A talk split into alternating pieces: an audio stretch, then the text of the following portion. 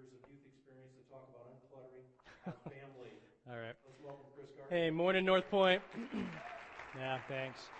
Um, yeah, we're, we're, we're just going to dive right in today. We're talking about something that I'm, I'm excited about and passionate about. And uh, so uh, I, I, there's so many things that I think God is, is putting into my brain to say. Tried to whittle it down to what I think is maybe most important this morning. Uh, in your worship folders, there is a, uh, a sheet, a, ha- a full-size paper. It looks uh, something like this. Got a big circle on it. It says Uncluttered Family. You're going to want that this morning. Uh, I think you're going to want that this morning. I- I'll confess it. I'm not a note taker. I kind of know where those notes are going to go after I take them. And so I don't often take notes, but hopefully this morning these will be uh, impactful to you. About three weeks ago, we started this series called Uncluttered. A- and the idea being, what a great time with the beginning of a new year to, to, to look at our lives and begin to peel back, to unclutter Uh, who we are and how we do all the things that we do. And, and three weeks ago, John uh, Elif threw out a number, uh, three hundred sixty-one. Remember that number? He said there were three hundred sixty-one days left that were blank canvas pages for you to either, for us to either live cluttered chaos or, or, or to live on point, to live on purpose, to, lo- to live intentional. But if, but if we just kind of live the day-to-day, however it works out, our lives tend to, to automatically land towards cluttered chaos. True? Are we together so far? Awesome. Uh, another number today would be the number three hundred forty. Of three hundred sixty-one days three weeks ago, there are three hundred forty left. And so maybe for the next two seconds as your as your mind just wanders a bit, maybe the, the place your mind wanders to is, how am I doing? How am I doing with the, with those twenty-one that have gone by? Have they been cluttered chaos? Or, or really, are we working to, to begin to live on point and live on purpose and shave off some of the things that take up so much of our time but maybe uh, aren't as valuable in an eternal capacity? I want to throw one more number at you this morning. It's the number seven thousand. It's a big number, I know that. But seven thousand days. seven thousand days are the number of days that, that you have to parent your kid from cradle to college. It's just seven thousand. All of a sudden, the number's not so big, right? And, and, and many of us are somewhere in that process of parenting our kid in those seven thousand days. This morning, we're gonna we're gonna continue to unpack. Again, last week, John took a deep dive into on the idea of uncluttering relationships, and we're gonna go just a little bit uh, deeper this morning into a particular relationship. We're talking about family relationships. And I'm just going to keep driving and landing towards this issue of your children and your kids because, because quite honestly, I'm passionate about it. I've been working with families that are cluttered and unhealthy for twenty years, and I've been working with families that are uncluttered and, and healthy for twenty years. And so this morning, my, my hope is that there's something for you in this. Matter of fact, if I could pause for a second and just, just admit the reality here this morning, everybody's in a different situation in, in terms of family. Some of you guys are, are, we call you pre-married. You know, you're not, you're not even married yet. And so for what we're going to talk about this morning, maybe you're packing that away in your brain for a date that's not too far off in the future. Because God willing, that'll be a plan that God has for you to get married, and you'll have a family, and you'll be coming back to some of these things. If you're here this morning and you're married, maybe you don't have kids yet. You're married pre-kids. And so this is the stuff that you begin thinking about now, so you're not caught uh, unaware or unprepared when you get that text from your wife that says, honey, I'm pregnant. But, but you're already talking about these things and thinking about these things. Some of you guys are here this morning, and you're either married or maybe you're single by divorce or, or a widow situation or, or whatever life happened, and, and, but you have kids. So you're here, and either you're married or you're single, and you have children, and already you've got a pen out, and you're taking notes. You're ready. You'll give me something. Right, give me something. And so you're right on the edge of your seat. And some of you are here, and, and you're empty nesters. You've raised your children. They are out of the home and gone, and you're thinking, oh, praise Jesus, I don't have to pay attention for the next thirty minutes. I get one sermon that I'm free on. It's a free pass. And I say, I'm sorry, it's just not true. Empty nesters, you might be best positioned to speak into the lives of people who have kids because you've been there, you've done that. To be quite honest, we're looking at you. We're watching you. I'm a dad with two kids. I, I'm going. Ha- I want to do this right, and so I'm looking for empty nesters who have been there and done that. Because you can empathize with me and hug me and shake my hand and pat me on the back and kick me in the teeth sometimes and do all the things that I need. And so there is something in this for everyone. I got teenagers here who are going, "Wait, what? We're not having kids ever, right?" And and, and I just just for a second for for you guys that, that are you're you're maybe further away from getting married. I'm hoping in the not in the next couple years or something like that. But but two things. I'm just talking to them, so give me a second. Two, two things. Some of you guys are floating around back there too. Two things. One is this. It's like it's like secret knowledge this morning. Like we're unpacking, we're opening the curtain and letting you know what it is your parents are trying to do. So don't use this against them, okay? So I'm just trying to tell you a little bit what I think I think parents are trying to do here. And, and, then, and then the other thing is we're going to end up talking about you a lot as teens today. And so while you're hearing me talk to your parents, really, really, you're hearing me talk to you too. Are you tracking with me, teens? This is kind of what you should be moving towards, thinking about, heading towards. Okay, you're with me, right? Some of you guys are with me. I see the eyes. I'm looking. Okay, awesome. Here we go. Um, we're gonna, um, we're gonna, we're gonna, we're gonna jump to this. I, I, quite honestly, I'm tempted at this point to give you ten simple ways to unclutter your family life, and that just seems oxymoronic to me. Here's more things for you to do to make life easier. That doesn't seem to fit very well. And so what I'd rather do this morning is I'd rather just look at a story in the Bible about a family that I think largely got it wrong. I think I think they allowed their family life and their kid in particular to become incredibly cluttered, and and, and because of that, the situation is is is tragic in a lot of ways. The, the story is found in Judges chapter fourteen, and because Judges is the book that we just don't spend a lot of time with, I'd say, man, if you have family devotions or if you're looking for someplace to land, if you're working in the one-year Bible and, and that's just not enough for you, you're saying, oh, I need more, I need more. Man, Judges is a great book to land in. Let me just give you a little background on Judges as you're finding chapter fourteen. The, the, the way Judges works and what it's about is that Israel, the Jews, Hebrews, God's people, they they, they are landing in this cycle where they are disobeying God, and so God allows them to be conquered by a foreign nation, which is not a pleasant experience. A- and then they suffer, and then they cry out to God, and then God hears them and provides for them a judge. And, and when the word judge is used there, we tend to think like an arbiter or somebody who uh, who, who decides a court case or, or goes between two parties. And really, that's not the term that's used here. More like um, a, a political leader or maybe a military leader would be a good way to put that. A person that is put in position to rescue the Jews out of their captivity. Okay? So God puts a judge in their life, rescues them out of captivity. They obey God for a cycle. And then usually the judge dies, and then they begin to disobey God. And so God allows them to be captured by a foreign nation, and then they suffer, and then they cry out to God, and God provides them a judge, and then they're delivered, and then they obey God until the judge dies, and then they disobey God, and then God allows them to be captured by a nation, and then they uh, they, they cry out to God, and then God provides. You see where I'm going?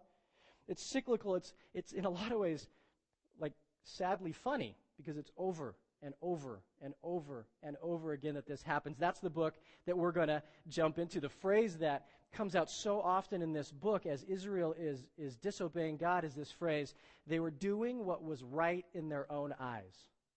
That phrase comes out over and over and over again. That's probably the theme of the book. Doing what was right in their own eyes. We're going to meet a, a nation here. This is the bad guy nation that God's going to use to to get uh, Israel's attention. They're called the Philistines. If you, you've heard of these people, right? I mean, if you've spent any time maybe running in church circles, or you grew up in Sunday school, or maybe you went to Sunday school once, or or maybe you watched the Bible miniseries on T V last year or something, you saw this group of people, the Philistines. The Philistines is the nation that Israel is currently at battle with. Their name literally means to divide, or to go through, or to roll in, or to cover, or to invade. Are you getting a picture of these guys? Like their whole goal is annihilation. Like they're just going to run over this group of Israelites and destroy them. That's their whole thing. The Philistines' uh, worship was wrapped around this god called Baal, which is very sexual in nature and it involves human sacrifice. And, and typically you don't want to sacrifice your own native people because that, that doesn't look good on the year-end report. So it's easier to, to sacrifice the captives. Right? So as Israel are, is being captured by these guys, there's a lot of that going on. The Philistines were incredibly dangerous people. Matter of fact, most commentators say they were Israel's most dangerous enemy. These were scary, bad people bent on the annihilation of God's people. In the New Testament, you, you hear that Satan is called Beelzebub. Have you, have you heard this word before? It's two words, Baal, Zebub. So, so if nothing else, it's safe to say that the Philistines is Satan's plan to destroy God's people. Tracking with me?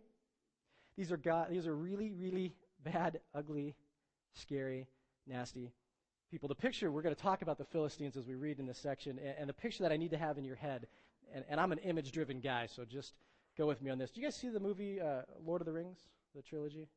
Remember the orcs? That's the Philistines.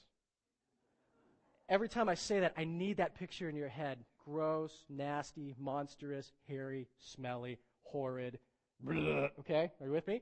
That's the picture you got to have in your head for this event to make a little bit of sense, because it should terrify you. It should gross you out. We're going to meet a family in a second. Uh, the, the man is named. His name is Manoah. The wife isn't named. We'll call her Missus Manoah. And, and they've been married for a long time. They haven't been able to get pregnant. And, and one day this angel shows up to her and says, hey, um, you're going to have a son, and he's going to be this judge. He's going to be the deliverer of Israel. And, and they find out later that there's going to be a lot of strength involved. He gets kind of this, this, this, I don't know how to call it, supernatural, superhuman strength. And that's going to be kind of how God uses this guy to deliver Israel from the Philistines. Do you know who we're talking about yet? Samson. Some of you guys know this story.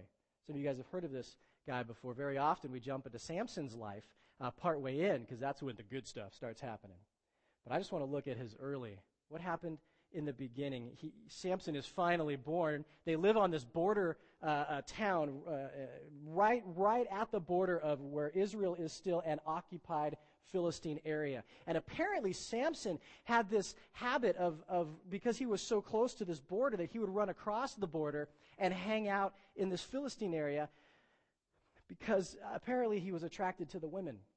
And that should gross you out, because you're thinking orcs. You tracking with me? All right. We there? Judges chapter fourteen, starting in verse one. It says, now Samson went down to Timnah, that was the Philistine area, and at Timnah, he saw one of the daughters of the Philistines. So we get the picture. He probably did this regularly, because it doesn't seem to freak anybody out that he was doing that, although it certainly should have. Then he came up and told his father and mother, I saw one of the daughters of the Philistines at Timnah. At this point, his parents probably should have put him over their knee, or whatever punishment is used. Take away their iPhone, or uh, sentence him to, you know, incarceration or whatever. Parents probably should have stepped in. And then he says, now get her for me as my wife. Maybe counseling is what would have been the right approach there. We, we need to get you some help, son, because this is just beyond what we can understand or help into. Verse three, but his father and mother said to him, is there not a woman among the daughters of your relatives or among all our people that you must go take a wife from the uncircumcised Philistines? So they begin to try and reason with him. A- and their, their rationale or their thinking or their reasoning is, hey, buddy, son, buster, partner, Didn't didn't our people make pretty enough girls for you? There, we didn't make any pretty girls for you, yet you have to go get one from. They use the phrase uncircumcised Philistines, and what's really being referred to there is the religious practice. In other words, you got to go get a woman from this group of people that is going to drag you away from God and God's call in your life that we've been sharing with you for a while. Are you really going to go do that? He says, go and get me a wife. But Samson said to his father, get her for me, for she is, you see it? Right in my eyes. She's right in my eyes. Not God's eyes, not your eyes. She's right in my eyes. Verse four is a little commentary we get there about how God works through stupid people sometimes in horrible situations. We jump to verse five. It says, then Samson went down with his father and mother to Timnah, and they came to the vineyards at Timnah. So they go down to find this wife. Verse seven. Then he went down, Samson, and talked with the woman, and she was right in Samson's eyes. What a weird, what what in the world? How how did Samson and his family get to such a point where they were so cluttered, where the chaos was reigning so much that, that this is his plan, to go take a an orc wife? What what in the world happened there? Uh, I was writing down some stuff this week, and, and you have some fill-ins on that sheet in front of you, and if you're into fill-ins, I'd ask you, please please tackle that. We're going to just put some words in blanks, because um, because m- maybe we're going at this like, like this this morning, this idea of uh, how would I clutter my kid's life as if that was my goal? How would I clutter up my family life as if that was my goal? And I think the story here, this this little snippet of Samson's early upbringing, gives us a number of things. And so here we go. I just want to read them to you. We'll have you fill them in, and we'll make a few comments on them. But number one, here we go. If we want to clutter up our kids' life, what do we do? Number one, give them whatever they want, whenever they want it. Give them whatever they want, whenever they want it. And really, in essence, keeping them so busy they don't have any time to think about what God might want, but rather they can just stay right in their own eyes. We see this in Samson's story. Number two, do not correct their sin. I mean, it might hurt their feelings. Samson's parents, when Samson comes home and says, hey, I've been hanging out over there. Well, nothing. Nothing. Hey, get me a wife from. Nothing. Nothing. Number three, do not correct their sin. It might make you feel uncomfortable. That's why Samson's parents didn't didn't go at correcting their son. It's uncomfortable sometimes, right? Number four, ignore the reality that they are not into Jesus or into God. Ignore the reality that they're not into Jesus. They're not chasing the God calling on their life. You know, it's I, I'm a parent. It, it, we, I, I think if, if if we're just talking for a minute here, honestly, as parents who, uh, for you that have a relationship with Jesus, we, we want that for our kids badly. And so sometimes when maybe it seems like that's going sideways or that's not going the a, a direction that we would see would be a healthy thing, it, we don't want to see that. We want so badly for our kids to love Jesus. That sometimes we just don't want to see the reality. And, and I can't think that Manoah and Missus Manoah were somehow uh, uh, happy that their son was doing this, but, but just to ignore the reality was a much more pleasant place to live for them than to embrace the challenge. So simply ignore the reality that they're not into Jesus. Number five, be convinced and regularly explain to your kids that it is always someone else's fault.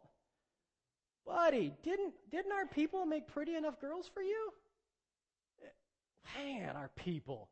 You really got to get cracking on that or whatever. Be convinced and regularly explain to your kids. It's always someone else's fault. Number six, show them by example that what the world has to offer, like, like work or entertainment or sports, is way more important than what Jesus has to offer. We would never say that to our kids.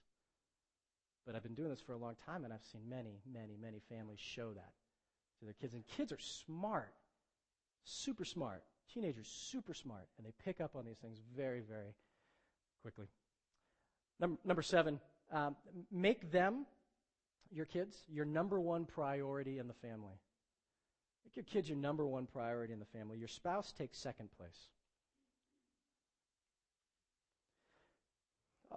All these things, certainly practiced, I think, by, by Samson's parents, are quick ways to, to draw your kids into cluttered living, chaos reigns, moving them away from their God calling on their life. Excuse me. But but we would say here, I think, because we're all here on a Sunday morning, it's snowing outside, you made an effort to get here, you'd say, I don't want that. I, I don't want my kids to be cluttered. How do we how do we unclutter? What do we do? And, and I think John has done a great job capsulating on, on one verse over the last few weeks. It's that thing that Jesus says in Mary and Martha's home. You remember this? When when there's so much clutter going on, and Jesus says to, to Martha, Martha, Martha, you worry about so many things, right? But only one thing is necessary, or one thing is needed. And maybe maybe I'd capture uh, another phrase that Jesus used, uh, not too far distant from that. It sounds a little bit different. He's preaching this Sermon on the Mount, and the crowds and multitudes are listening to him. And right in the middle of it, he puts this little bomb. He drops it in there, and he says, seek first the kingdom of God and his righteousness, and all these other things will be added to you. Seek first the kingdom of God. Seek first God. The, the the Message version of the Bible puts it a little bit differently, uh, just a different translation. This is how it's translated there. It says, steep your life in God reality, God initiative, God provisions. Don't worry about missing out. You'll find all your everyday human concerns will be met. Give your entire attention to what God is doing right now. And don't get worked up about what may or may not happen tomorrow. God will help you deal with whatever hard things come up when the time comes. Our translating the Bibles is dangerous. Maybe I'd put it like this, make it all about Jesus. Make it all about Jesus. How do we unclutter our family lives? How do we unclutter our kids' life? I think we make it all about Jesus. This is not a checklist to make your life easier. It, it doesn't look good on, on a window where you can just make checks of the things that you've done for the today if you're a list maker, and, and, and that's how you operate. That's awesome, and it doesn't look good on that. I know that. But the idea of taking your family and wrapping it around being where Christ's kingdom is and what Christ is doing does make it, it'll make your family a bit of an oddity. It's not easy. It'll be a challenge. Everything, sports and school and dating and first jobs and vacations, they all take a back seat to finding Christ's plan, Christ's kingdom for your family and living there. we sometimes we say these words like seek first the kingdom of God, and we think kingdom, we think heaven. Oh, eventually that's where my, we're going to go when we die if we have a relationship with Jesus. And, and we're not talking kingdom in the sense of heaven. That's part of it. Eventually we're talking kingdom now, like wherever the king is, is the kingdom. And so when Jesus says seek first, and we apply this to families, we go, hey, figure out what it is that God wants, what Jesus wants for you and your family, and live in that. I, I don't know any other way to unclutter our lives and to unclutter our families' lives. And those seven thousand days that you have to parent your child from cradle to college, every one of those days is wrapped around figuring out what it is Jesus wants and living in that. And so I want to I want to end this morning with a challenge and a hope, and, and, and I'm hoping that this is this is something that impacts me deeply, and, I, and I'm hoping I'm coming across um, open and clear this morning, a challenge. If you're fortunate enough, if you're here this morning and, and your family situation is such that you're fortunate enough to have a father, because I recognize many don't. My, my wife grew up a single mom. She had to do double duty, man. She was carrying the whole load on her own. That is a challenging way to go, and I, I'm praying for single moms. I'm loving you. I respect that. What a hard road. But if you're fortunate enough this morning in here to have a father, to have a guy, I'm talking to the guys for a second. Because because honestly, when it comes down to this issue of family and uncluttering your family and living on mission and, and, and pursuing Christ's kingdom for your kids, men, this is your primary responsibility. Dads, this is your primary responsibility. It's not that that that your wife or your kids get a free pass and they're like, woohoo, we can do whatever we want. No, they're going to be responsible as well. But you're the primary responsible one. Why do I say that? How do I know that? Check this out. Genesis three, you can turn there if you want to, or you can just listen to the story, because some of you know this story. The very first family that ever existed, it was like an issue with them right in the beginning. Genesis chapter three. It says, uh, start in verse, oh, we'll start in verse uh, six. So when the woman saw that the tree was good for food, again, God had said, don't eat from this tree. That's the only rule. And they said, okay. When the woman saw that the tree was good for food and it was delight to the eyes and the tree was to be des- uh, des- desired to make one wise, she took of its fruit and ate. So who sinned first? The woman. We're all on the same page, right? And she also gave some to her husband who was with her, and he ate. Passive. Watching. Waiting. I don't know what he's doing, but he's there. And the eyes of both of them were open, and they knew that they were naked, and they sewed fig leaves together, made coverings for their, for themselves. And they heard the sound of the Lord God walking in the garden in the cool of the day. And the man and his wife hid themselves from his presence of the Lord God among the trees of the garden. But the Lord God called to the man and said to him, where are you? Who, who did God call to first? Okay, we're, we're logical creatures. When, when when when a group of people do something wrong, we, we go and talk to the person who started it, the person who did wrong first, right? Simple. When a, when a cop pulls you over, it's you and your friend sitting in the passenger seat. The cop talks to the driver first. This is like logic, right? You're responsible. You're behind the wheel. It's interesting because in this situation, Eve sins, the woman sins first. But God comes to the guy first. Where are you? Verse ten. It says, uh, and Adam said, I heard the sound of you in the garden. I was afraid because I was naked and I hid myself. And he said, who told you that you were naked? Have you eaten of the tree of which I told you not to eat? And the man said,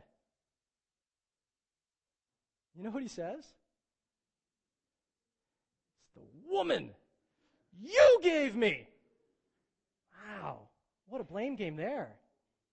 He doesn't even blame Eve. He really blames God. So so when I say, men, you're you're responsible, uh, I, I'm saying, I think God says, men, I'm responsible. You're responsible. That that one day when you die and you stand eyeball to eyeball with Jesus, he's going to say, how'd you lead that family that I gave you? How, how did you how did you minister to that family that I gave you? How did you shepherd and love that family that I gave you? And, and I, apparently it's not good enough to say, well, I gave it all over to the woman you gave me, because it didn't work very well for Adam. Right? As I was thinking about this this week, this is the paragraph I wrote. I just wanted to read it to you. It says, the sin recorded here is more than just disobeying God by eating a fruit that they weren't supposed to eat. It is man disobeying God in caring and leading his family. And I know what you're thinking, guys. I'm way too busy to lead my family more. I'm trying to provide financially for them. I say, no, you're not. You're too cluttered. You want better kids? Unclutter your life and lead. You want your kids to obey and respect you? Unclutter and lead. You want better peace in the home? Unclutter the junk and lead. You want better sex? Unclutter and lead. Men, you're called to be life givers. And when you allow a hundred other sources to breathe rotten life into your kids or your family, you allow a clutter and you abdicate your responsibility. These are, these are heavy words. These are heavy words for me to hear, because I'm a guy, and I'm responsible, and I'm a dad, and I'm a husband.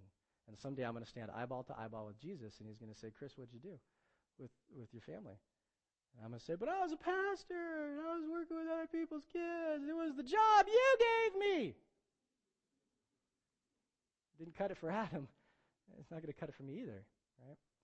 I want to finish with a hope, because I, I, I think there is hope. And if you saw yourself in the list that we put up there, or you're seeing yourself in Adam's picture, I want to say that there's hope. It's not too late. Maybe maybe you think, man, but but I, I don't have any time left with my kids. They're out of the home, or they're right at the cusp of leaving. And I say, don't don't don't give in to fatalism. Like, there is there is hope. It's interesting, because if you know Samson's story, the rest of his story, he gets caught up in all kinds of stuff. He gets caught up with actually a different woman, lots of women, but he lands on a woman named Delilah, who who who basically ushers in the Philistines so that they're able to capture him, and they, they make him weak by cutting his hair, and they take him into prison, and, and, and they put him in chains, and then they just bring him out to entertain them at their parties. You know, whenever they're having a big old party, they bring Samson out like a circus monkey, and he just, whatever, dances for them or whatever, and they go, ah, look at us, we're so amazing. Samson couldn't even capture us. And at the very end of Samson's life, Samson finally comes back to his God calling. Like, like the effort that mom and dad had put in, and, and, and the way that God had been working with him, because he's probably in prison now for a few years, two, three, four, five. And at the very end, Samson comes back to reality, and comes back to what he knows, and comes back to his God calling, and, and literally gives his life up for it at that point. And so I say that there is great hope to lead our families in ways that are uncluttered and and healthy, as opposed to letting our families just, just become this cluttered chaos. All about seeking Christ's kingdom first. All about us stepping up as guys if they're so blessed to have a dad in the home. There, there's a sheet here, and the band's going to come out. We're going to finish with a song, because there's a couple things that are happening. One is, uh, on the back of this sheet that's there, there's some stuff, because we're, we just talked for a few minutes together. But but I, I really wanted to provide just some other options. If you're thinking, oh, this is me, but I'm not, I'm not entirely sure where to go with this. Uh, there's some books. There's some websites. There's just a couple more thoughts on there. And if any of that is helpful, that's awesome, because what we really want to do is provide hope and help. The, the other thing that's happening this morning is, I don't know what God is doing in your hearts. You know, I stand up here, and I'm going to share a couple things that I think God is working on in me, and I'm looking into your eyeballs, and, and I don't know what God is doing in your hearts. But as this song finishes us out in terms of worship this morning, maybe there's some business that you need to do, or you want to do with the Lord. Maybe it's just a time to come back and commit again, families, to leading in ways that are uncluttered and healthy.